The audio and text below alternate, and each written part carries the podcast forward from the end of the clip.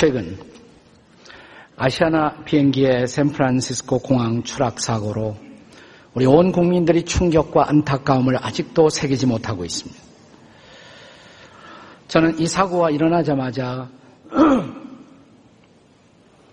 오래전에 일어났던 비슷한 비행기 사고 하나가 연상이 되었습니다. 이 실화를 바탕으로 이루어진 사실은 영화의 한 장면이 떠오르는 것입니다. 1993년에 제작되고 상영된 Alive라는 영화를 혹시 기억하십니까? Alive.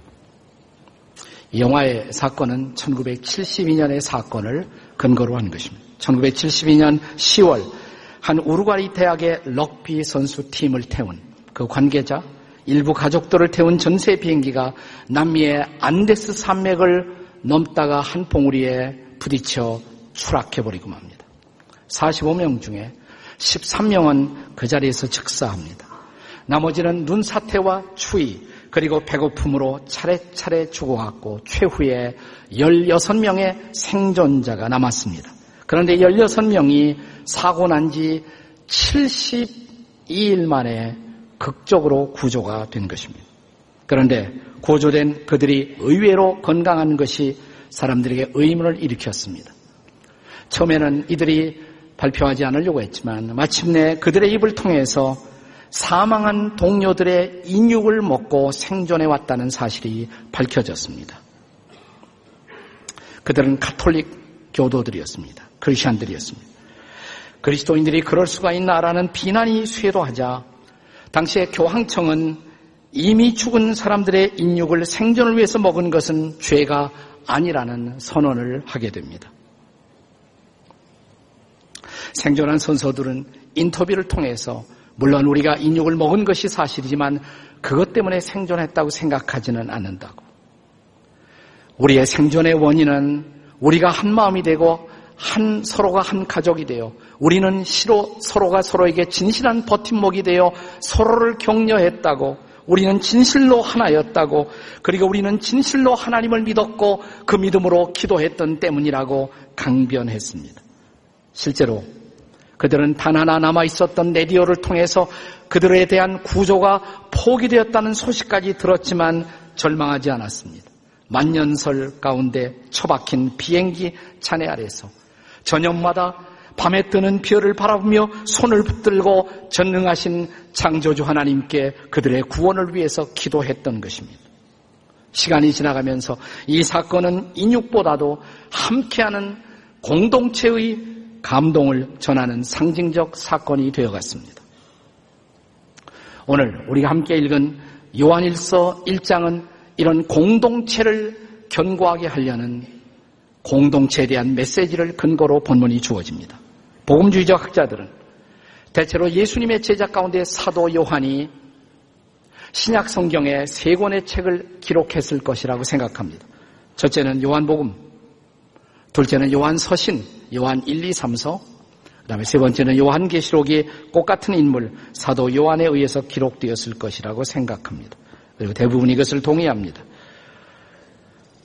그렇다면 자, 요한복음을 통해서 이미 그리스도의 생애를 충분히 기록하고 권면했던 사도 요한이 요한복음이 기록된 지 얼마 안 돼서 다시 요한 서신을 기록해야 할 어떤 이유가 있었을까요? 맞습니다. 그 이유가 있습니다. 우선 요한복음과 요한 서신은 이 편지의 대상이 달랐습니다. 요한복음은 그 당시에 전 세계에 흩어져 있는 믿지 않은 이방인들을 대상으로 쓰여진 것이 요한복음입니다. 그들에게 예수는 누구인가를 소개할 목적으로 요한복음이 기록된 것입니다. 요한복음에서 사도 요한은 저자를 밝히지 않고 예수가 사랑하는 제자가, 예수가 사랑하는 제자가 이렇게 자기를 표현합니다. 예수님의 사랑받았던 나, 그리고 예수님을 사랑했던 나, 예수님과 함께 있었던 내가 본 예수 그리스도의 생애를 증언한다는 그런 의미가 담겨져 있는 것입니다. 근데 요한 서신에 보면 저자가 자기를 장로라고 부릅니다. 장로, 나 장로는 이렇게 편지를 받는 사람들에게는 자녀들아, 나의 자녀들아, 자녀들아. 요한복음이 믿지 않는 사람들을 위해서 쓰여진 복음서라면 요한서신이 이미 믿는 성도를 향해서 쓰여진 것입니다. 교회 공동체의 어른이라는 의미에서 요한은 자신을 장로라고 말하고 있습니다. 그리고 자녀 같은 식구들에게 그 공동체가 견고하게 세워지기 위하여 이 편지를 쓴다는 것입니다. 그럼 공동체에 무슨 일이 있었습니까? 그렇습니다. 비행기 사고는 아니지만 이단 사고가 있었습니다. 이단 사고. 오늘 한국 교회가 신천지 때문에 상당히 골머리를 앓고 있습니다만은 그 당시에 초대교회에 소위 노스틱 영지주의라는 이단이 일어났습니다. 그 중에 게린토시라는 강력한 지도자를 통해서 교회가 흔들리고 있었던 것입니다. 오늘 요한 1서 2장 18절 19절에 보면 사도 요한은 적그리스도가 일어나 우리를 혼란시키고 있다고 경고합니다. 그리고 20, 19절 요한 1서 2장 19절에 보면 이 말씀이 이렇게 시작해요. 그들이 뭐예요? 우리에게서 나갔으니 그들이 우리에게서 나갔으니 그러니까 함께 하다가 어떤 사람들이 이단에 미혹되어 나간 것입니다. 나간 것으로 끝나지 않고 교회를 흔들고 있었던 것입니다. 흔들리는 공동체 앞에서 그 공동체가 견고하게 서도록 격려하기 위해서 요한 서신을 사도 요한이 기록했다라는 사실입니다. 그러나 교회를 세우기 위해서는 무엇보다 교회의 가장 중요한 자산을 바르게 세울 필요가 있었습니다. 교회 공동체의 가장 중요한 자산이 뭘까요? 빌딩입니까? 아닙니다. 초대교회는 빌딩도 없었어요. 그것은 복음이었습니다. 그들이 붙들어야 할 복음, 붙들고 살아야 할 복음, 그 복음을 다시 한번 강조할 필요가 있었던 것입니다. 지금 저와 여러분에게도 동일한 복음이 주어졌습니다. 이미 신자가 된 우리들에게 있어서 교회 공동체에 속한 우리에게 이 복음은 오늘날도 어떤 의미를 갖는 것일까요? 신자들인 우리에게 우리가 받아들인 복음은 이제 우리에게 어떤 의미로 다가오는 것일까요? 첫째로 복음은 생명의 말씀을 경험하는 삶 그 자체인 것입니다. 자, 요한일서가 시작되는 1장 1절을 다 함께 같이 읽겠습니다. 1장 1절 다 같이 시작. 태초부터 있는 생명의 말씀에 관하여는 우리가 들은 바요, 눈으로 본 바요, 자세히 보고 우리의 손으로 만진 바라. 자, 어떤 말씀으로 시작이 됩니까? 태초부터 있는 생명의 말씀. 이렇게 시작됩니다. 자, 여기까지 읽고 있으면 즉각적으로 성경에 떠오르는 한 구절이 있지 않습니까? 요한복음 1장 1절이 안 떠오르시나요? 자, 요한복음 1장 1절이 어떻게 시작됩니까? 태초에 말씀이 계시니라. 아주 비슷하죠. 그래서 요한복음과 요한 1서의 서신서의 저자는 동일하다라는 것을 추측해 볼 수가 있습니다. 자, 태초에 말씀이 계시니라 이렇게 시작된 요한복음 1장에서 1장 14절에 사도 요한은 그 말씀이 육신이 되어 우리 가운데 찾아오셨다고. 그분이 바로 예수 그리스도라고 증언합니다. 그것으로 충분하지 않습니까? 왜 요한 서신이 기록될 필요가 있었을까요? 자, 요한 서신에도 3절에서 이 생명의 말씀은 바로 예수 그리스도라는 사실을 암시합니다. 그리고 그 생명의 말씀이신 그리스도를 우리가 보았다고, 우리가 들었다고, 그리고 우리가 손으로 만졌다고 말합니다. 물론 이것은 역사적으로 존재하신 예수 그리스도를 사도 요한이 친히 목격했다는 말씀입니다. 그러나 사도 요한은 단순히 역사적으로 존재한 그리스도를 증언하는 것으로 충분하지 못하다는 것입니다. 요한복음은 그리스도가 역사적으로 존재했고 그리고 이 땅에 육신을 입은 인간으로 오셨다는 것을 증언했습니다. 그러나 요한 서신을 통해서는 이제 우리가 그 그리스도를 경험하고 있다라고 말하는 것입니다. 물론 사도 요한이 예수님의 직접 제자였기 때문에 함께하면서 그분의 얼굴을 뵐 수가 있었고 그분의 목소리를 들을 수가 있었고 그분의 손길을 만질 수가 있었습니다. 그러나 요한은 지금 이런 역사적 만남의 증언 그 자체에서 끝나는 것이 아니라 자기 자신만이 아니라 이 편지를 받는 사람들을 포함시킵니다. 우리 모두가 이 말씀을 보았다는 것입니다. 우리 모두가 이 말씀을 들었다는 것입니다. 우리 모두가 이 생명의 말씀을 만졌다는 것입니다. 경험했다는 것입니다. 여기서 사도 요한은 요한 서신에서 예수님을 그냥 말씀이라고 말하지 않고 생명의 말씀 이렇게 말하고 있는 장면도 주목해 보십시오. 2절에서는 영원한 생명의 말씀 이렇게 말합니다. 우리가 말씀을 듣고 예수를 믿는 순간 우리에게 영생이 주어집니다. 영원한 생명이 주어지는 순간 그 순간부터 우리는 그 영원한 생명을 체험하며 살지 않습니까? 자, 영생의 정의. 요한복음 17장 3절에 나온 영생의 정의를 혹시 기억하시나요? 우리 다 같이 한번 읽겠습니다. 다 같이 시작. 영생은 그 유일하신 참 하나님과 그가 보내신 자 예수 그리스도를 아는 것입니다. 영생은 하나님과 예수님을 아는 것이라. 네, 안다는 말이 그냥 지적인 정보를 취득했다는 말일까요? 그렇지 않아요. 여기서 안다는 것은 히라보의 기노스코라는 단어가 쓰여집니다. 아주 독특한 단어예요. 기노스코. 히브리어에는 이 안다는 단어가 야다라는 단어로 쓰여집니다. 근데 여기서 야다나 기노스코는 그냥 정보를 얻어서 알았다 이런 뜻이 아니라 깊이 경험했다 이런 뜻입니다. 남자가 여자를 알았다. 그것은 그냥 그 여자를 알게 되었다는 말이 아니에요. 깊은 관계 속에 들어갔다 이 말입니다. 저는 제 아내를 결혼하기 전에도 7년 이상 알아왔습니다. 결혼하고 제가 살아본 아내는 제가 알던 여자가 아니었습니다. 상당히 차이가 있었습니다. 지금 제가 제 아내를 압니다라고 말할 때 그 안다는 것은 옛날에 아는 거하고 차원이 달라요. 경험하고 있단 말이에요. 경험하고 있다는 것입니다. 여러분은 하나님을 그냥 아십니까? 정말 하나님을 경험하고 계십니까? 시편에 보면 이런 말씀이 있어요. 너희는 하나님을 맛보아 알지어다. 그냥 하나님에 관한 단순한 신학적인 정보, 지식이 있습니까? 아니면 하나님을 맛보고 계십니까? 여러분은 사과에 대해서 얼마든지 설명할 수가 있어요. 그러나 사과를 맛본 사람은 전혀 다르게 말할 수가 있습니다.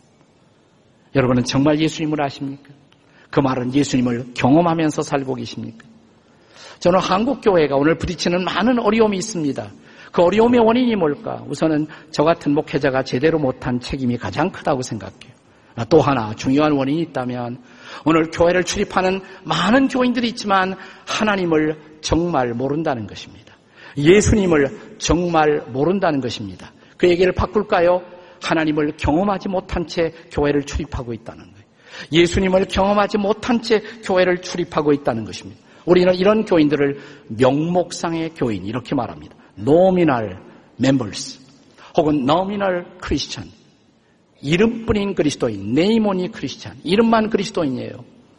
근데 하나님을 정말 몰라요. 예수님을 정말 몰라요. 예수님을 경험해 본 일이 없다는 것이에요.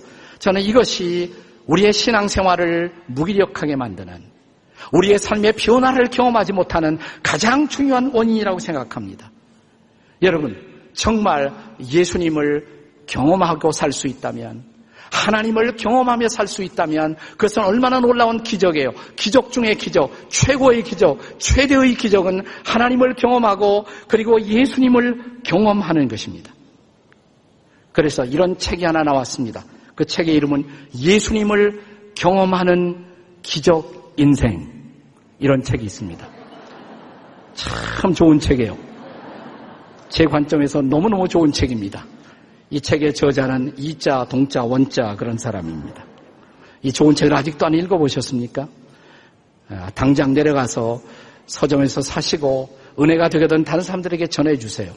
여러분이 놀라운 은혜를 받을 것입니다. 옆에 있는 분들하고 앞뒤에 사람은 꼭 사서 한번 읽어보십시다. 다 같이 시작 한번 해보세요. 꼭 사서 읽어보십시다. 꼭 그렇게 해주시기를 예수님의 이름으로 부탁합니다. 네. 복음이란 뭐냐? 복음은 생명의 말씀 되신 예수님을 경험하는 삶이에요. 경험하는 삶. 복음은 뭐냐? 한 걸음 더 나아서 복음은 둘째로 하나님과의 사귐을 누리는 삶 그 자체라고 할 수가 있습니다. 자, 본문의 3절을 같이 읽겠습니다. 본문의 3절 다 함께 같이 읽겠습니다. 시작. 우리가 보고 들은 바를 너희에게도 전함은 너희로 우리와 사귐이 있게 하려 함이니 우리의 사귐은 아버지와 그의 아들 예수 그리스도와 더불어 누림이라. 여기 사귐이란 단어가 나와요. 히라보의 이 단어는 코이노니아라는 단어로 되어 있습니다. 이 단어는 정말 중요한 것이에요. 그리스도인들의 삶, 신앙생활의 본질이 뭐냐? 코이노니아예요. 코이노니아. 그냥 사귐이라고 번역했지만 그냥 사귐이 아니라 이것은 정말 깊은 사귐을 말하는 것입니다. 총체적 사귐, 깊은 경험적 사귐을 말하는 것입니다. 여러분, 복음이란 뭐냐? 하나님과 교제할 수 있다. 하나님이 누구예요? 전능하신 하나님. 창조자 하나님, 그 하나님과 죄인이었던 내가 감히 교제하며 살 수가 있다. 이게 엄청난 특권이죠. 생각해 보세요.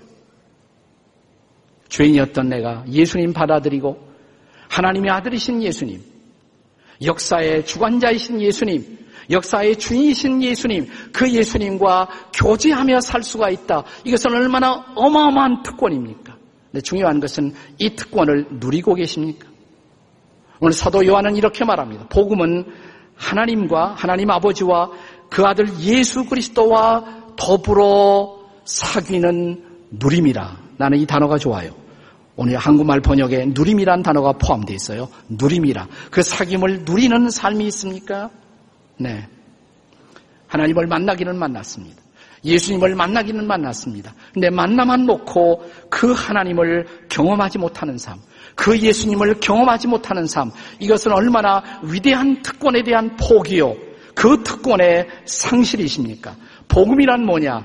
그냥 하나님만 만나고 예수님만 만나는 것. 이게 복음이 아니라 하나님과 예수님을 깊이 경험하며 사는 것.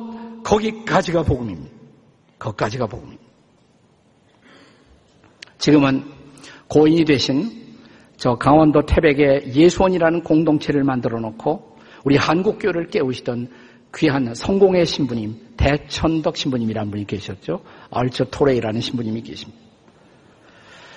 제가 한 열흘 전에 저희 가족들과 더불어 예수원을 방문했습니다.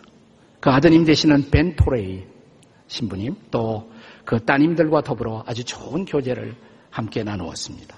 자연스럽게 우리들의 대화는 옛날 그 아버님 대천덕 신부님에 대한 회고담으로 이어졌습니다. 저는 그분들에게도 그 얘기를 했어요.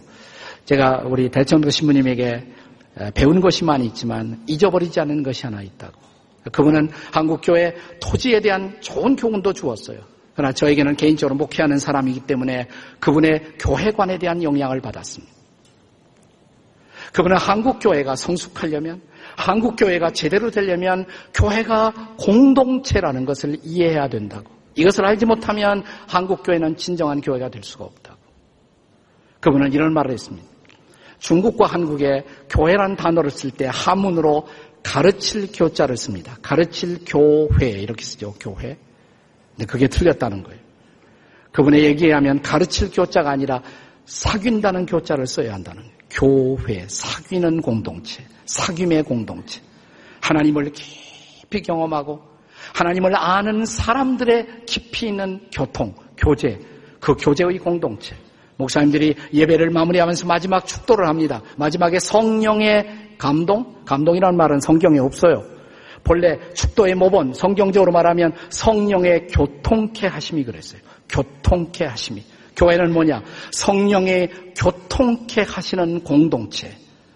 성령의 교통하심을 따라 진실로 모든 것을 내어놓고 더불어 하나가 되는 공동체. 오늘 우리 시대는 수많은 이념의 대결로 찢겨 있습니다. 가진 자와 가지지 못한 자, 배운 자와 배우지 못한 사람, 그리고 건강한 사람과 병든 사람, 정상적인 사람과 비정상적인 지체하로 나누어진 세상.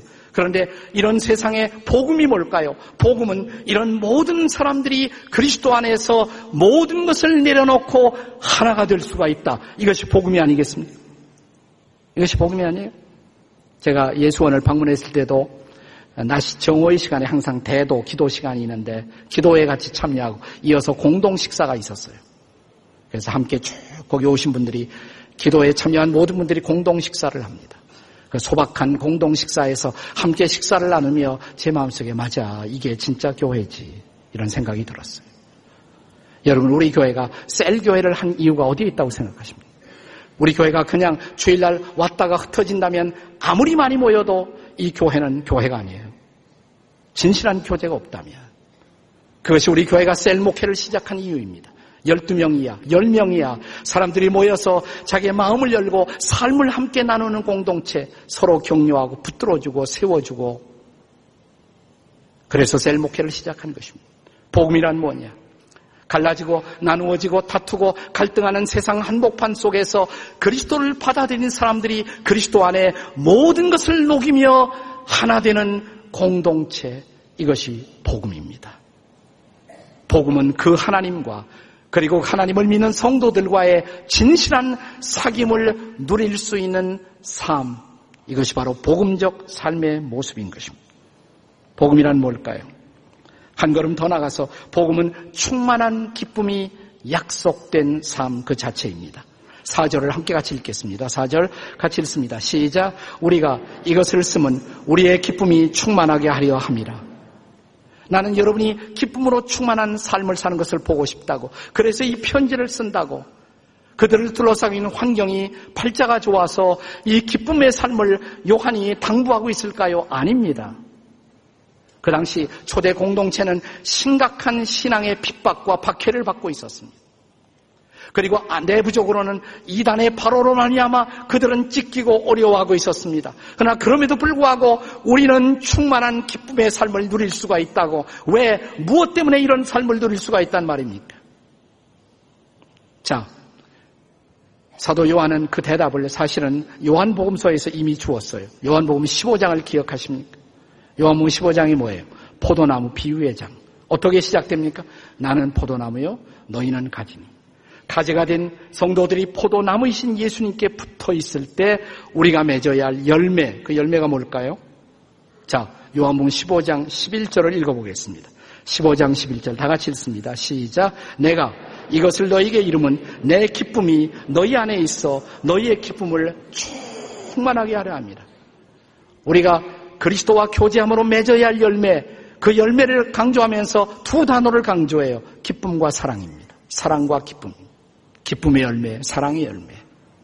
세상이 어려워도, 혼돈해도, 세상이 버거워도 우리가 예수님과 교제할 수 있다면, 그리고 예수님 때문에 내 주변에 사랑하는 이들을 격려하고 그들을 세우면서 우리가 누릴 수 있는 놀라운 기쁨, 이 기쁨의 열매야말로 우리가 맺어야 할 진정한 열매라는 것입니다.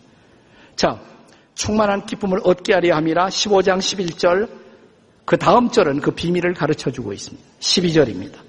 요한복음 15장 12절 다 같이 시작.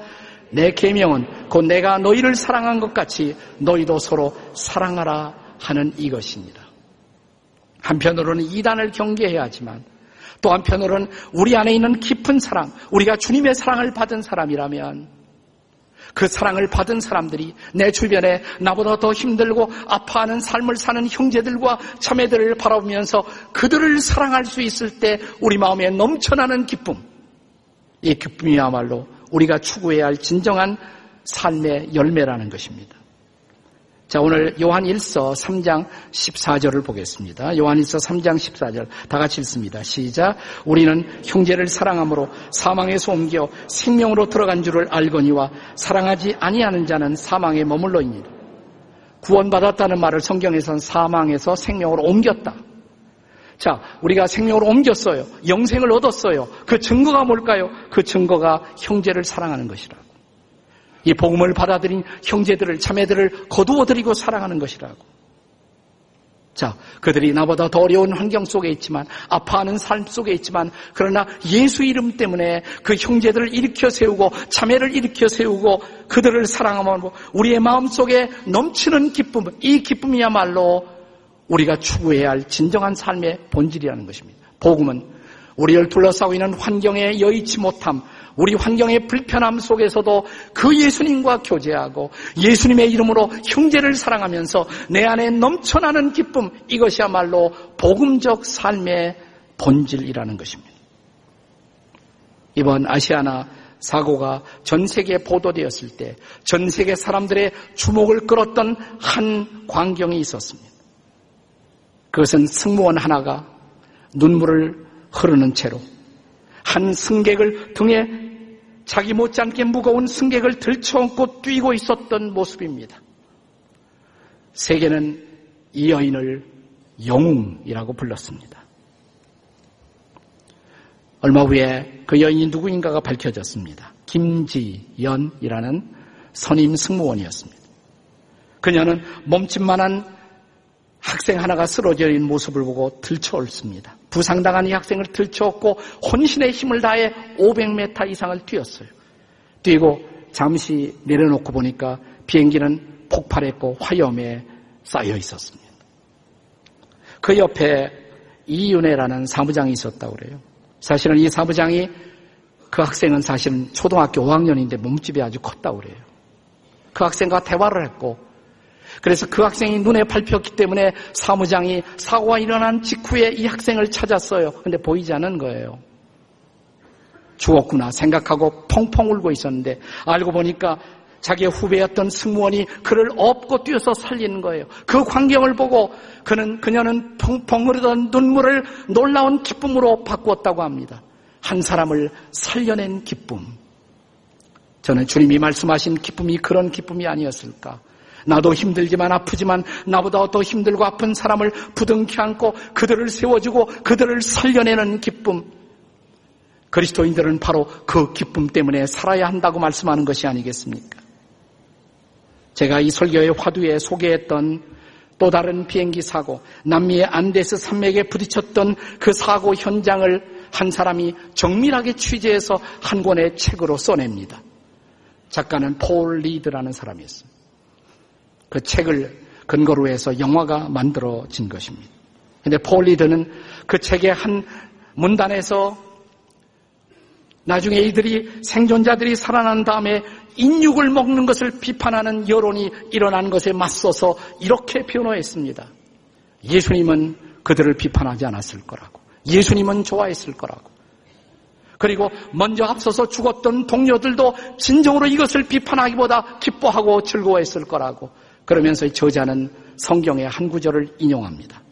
요한복음 6장 54절 이하를 인용합니다. 예수님의 말씀입니다. 내 살을 먹고 내 피를 마시는 자는 영생을 가졌고 마지막 날에 내가 다시 그를 살리려. 다음 절에 보면 내 살은 참된 양식이요. 내 피는 참된 음료라고. 무슨 말이에요? 예수님은 이렇게 말씀하는 거예요. 너희들은 나를 먹고 살아라. 나를 먹고 살아라. 우리는 예수님을 먹고 실제로 살아난 사람들이 아닙니까? 그것을 기념하는 것이 성찬이 아닙니까? 성찬에서 우리가 떡을 뗄 때마다 나를 위해 찢겨지신 그분의 살을 먹는 것이 아닙니까? 우리가 피를 포도주를 받을 때마다 나를 위해 흘려진 예수 그리스도의 피를 실제로 마시는 것이 아닙니까? 그분이 희생함으로 저와 여러분이 구원받고 살아난 것이에요. 이제 우리는 우리 차례입니다. 그분이 피를 흘려 그분이 자신의 모든 것을 내어주시고 그래서 우리가 구원받고 우리가 새 생명 받고 우리가 살아났다면 이제 또 다른 이웃들을 살리기 위해서 우리가 땀 흘리고 우리가 희생하고 우리가 피를 흘릴 차례가 되었다는 것입니다. 비록 그녀들은 힘들었지만 그러나 이 한 사람을 살려놓고 그녀들이 느끼고 있었던 놀라운 기쁨을 상상해 보십시오. 그것이 바로 마땅히 이 시대를 살아가는 그리스도인들의 기쁨이 되어야 하지 않겠습니까? 복음은 예수 믿고 내가 구원받고 나 혼자 천당 가게 되었다는 것으로 기뻐하는 것 이것이 복음이 아니라 내가 구원받고 그러나 아직도 복음을 듣지 못하는 이웃들을 바라보며 그들을 위해서 내가 땀 흘려 희생하고 섬기고 복음을 전해서 그들이 구원받는 광경을 보고 우리가 마음속에 느끼는 놀라운 기쁨, 세상은 결코 알 수 없는 기쁨, 하나님이 주신 기쁨, 초자연적인 기쁨, 바로 주님의 기쁨, 이 기쁨을 우리가 누리며 살 수가 있느냐, 이렇게 도전하는 것입니다. 그래서 이 여름, 우리는 단기 선교를 위해 흩어집니다. 뭐 목숨까지 거는 순교할 일은 없겠지만 우리가 문경에 가서 2, 3일, 3, 4일 봉사하는 것. 조금 불편하겠지만 시간을 소모하고 물질도 쓰고 그러나 우리의 땀 흘림, 우리의 수고, 우리의 봉사, 우리의 섬김, 우리의 선교를 통해서 한 사람이 구원받고 살아날 수 있다면 삶을 포기했던 의욕 없었던 사람들이 인생의 진정한 의미를 알 수가 있다면 사랑을 모르는 사람들이 순수한 사랑의 의미를 알 수가 있다면 나와 아무런 관계없는 저 사람들이 와서 왜 이렇게 한단 말인가? 거기에서 하나님의 사랑을 십자가의 사랑을 예수의 사랑을 알 수 있다면 그 사랑으로 소생하는 사람들을 보고 기뻐하는 세상은 결코 알 수 없는 놀라운 기쁨의 충만 이 삶을 누리며 사는 것, 그것이 복음이고 복음의 삶의 기쁨이라고 성경은 말합니다. 나는 이 여름 여러분이 이 복음의 기쁨을 경험하는 그 자리에 설 수 있기를 주의 이름으로 축원합니다. 기도하시겠습니다.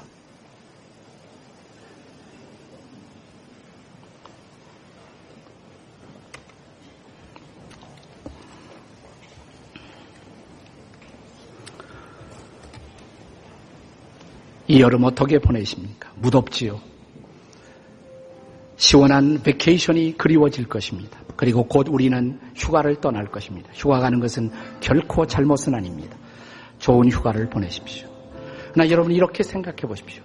그 휴가 대신에 내가 내 자녀들을 데리고 선교하는 자리에 봉사하는 자리에 갈 수 있다면 내가 내 자녀들에게 땀 흘려 이웃들을 섬기는 모습을 보여줄 수 있다면 그래서 우리 자녀들에게 줄 수 있는 어떤 교육적인 감동보다도 더 큰 감동이 되지 않겠습니까? 그렇게 살 수는 없을까요? 그리고 짧은 방학을 그렇게 보내는 것이 결코 후회가 없다고 이웃을 섬기는 것이 이렇게 놀라운 기쁨이라고 복음을 전하는 것이 이렇게 놀라운 그리스도인들의 특권이라고 오래간만에 거기서 기도하고 울고 하나님을 섬기고 교제하면서 우리 마음속에 넘쳐나는 기쁨 이것이 예수 믿는 재미라고. 하나님 그렇게 살게 해 주시옵소서. 이웃을 살리고 나도 사는 사건. 복음이 없이 살아가는 사람들을 살리면서 내 영혼이 함께 살아나는 놀라운 기쁨 그런 기쁨 내 안에 회복되게 도와주시옵소서. 주 안에 기쁨이 다시 살아나게 도와주십시오 이 무더위 속에 그냥 무기력하게 주저앉아 버리는 내 인생이 아니라 오히려 하늘이 우리에게 허락하는 놀라운 기쁨을 안고 여름을 살고 나머지 내 인생을 살아가는 놀라운 기쁨으로 우리의 영혼이 충만하게 도와 주시옵소서. 우리 함께 통성으로 같이 기도하시겠습니다. 기도하십시다. 자비로우신 아버지 하나님 감사합니다. 오늘 이 놀라운 기쁨을 위해서 기도합니다. 성령님 오셔서 우리의 마음을 타취하시고 우리를 회복시켜 주시고 주님의 기쁨이 우리의 기쁨이 되도록 도와주시옵소서. 오 아버지 이 기쁨을 알게 하시고 이 기쁨을 나누게 하시고 이 기쁨을 전하게 도와 주시옵소서. 나 주님의 기쁨 되기 원하네 내 마음을 새롭게 하소서. 새 부대가 되게 하여 주사 주님의 빛 비추게 하소서. 다 기립하시 함께 이 찬양을 부르겠습니다. 가사의 뜻을 생각하며 부르시겠습니다. 주님의 기쁨 되기 원하네. 마음을 새롭게 하소서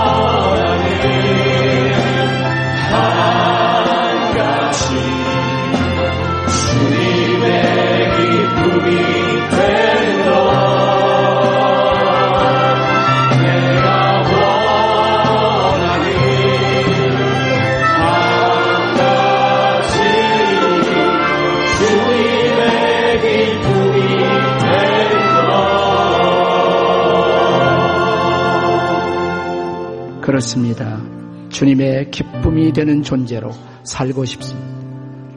그 기쁨 넘쳐 또한 이 기쁨 이웃들에게 나누어 주어 이웃의 기쁨으로 살아가는 존재 되고 싶습니다.